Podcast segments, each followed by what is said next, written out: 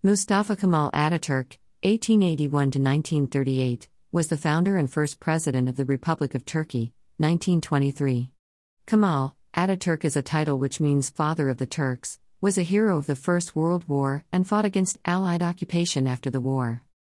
Kemal saw that the Ottoman Empire was weak and backward, due to extreme religious fundamentalism and excessive bureaucracy. He worked to make Turkey a secular, democratic state, with power decentralized. Many laws were passed to separate church and state. While no friend of the Kurds, seeing all groups in Turkey as Turkish first, he was not like the Ottomans nor like the current government. The ruling party of Turkey today is the Justice and Development Party, a populist, authoritarian centric organization. While not officially Islamist, they have removed most of Kemal's efforts to prevent Islam from dominating the government. They are also apparently proto Ottoman, looking back on the good old days of the empire. Foreigners who traveled to join the Islamic State mostly traveled through Turkey. They have reduced greatly the number of local positions that are elected, replacing them with men appointed by the ever increasingly powerful centralized government. While Kemal lived simply, the current president has spent a fortune upgrading his palace.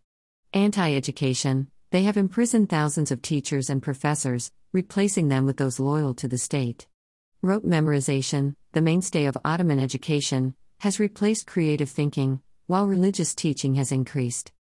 It goes without saying that the AK Party, the title of the JDP, is anti foreign, Turkey first, reducing the influence of Western countries and products. Sadly, it seems that the Justice and Development Party has gone down the road of fascism. They meet the criteria. Even if you hold some bizarre, narrowly focused definition of fascism, they are deeply authoritarian. The leader principle is heavily in play. Turkey has been a member of NATO since 1952. Their main mission was to defend the Middle East from Soviet invasion, and fight to prevent the Black Sea Fleet from fighting their way into the Mediterranean. If the Cold War had turned into World War III, the Turks would have fought hard and suffered massive casualties. My father served in Turkey and thought well of their forces. Whatever one may think of Mustafa Kemal Ataturk, he is one of the heroes of modern democracy. Like so many other great leaders, he worked hard to take a backward nation into the modern world. But no man lives forever. Turkey is an ancient land, made up of diverse peoples. It has no need to look to its past for solutions. Its best days are in the future. The father of Turkey was right in his vision. Now is the time to reject fascism and embrace greatness. There are two Mustafa Kemals one is me, the flesh and blood, mortal Mustafa Kemal, the second Mustafa Kemal. I cannot express it with the word me, it is not me, it is we. That is an intellectual and challenging society, struggling in every corner of the homeland for new ideas, new life, and the great ideal. I represent their dream.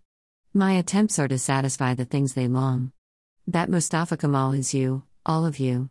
That is the non provisional Mustafa Kemal that must live and succeed. Mustafa Kemal Ataturk, father of the Turkish Republic.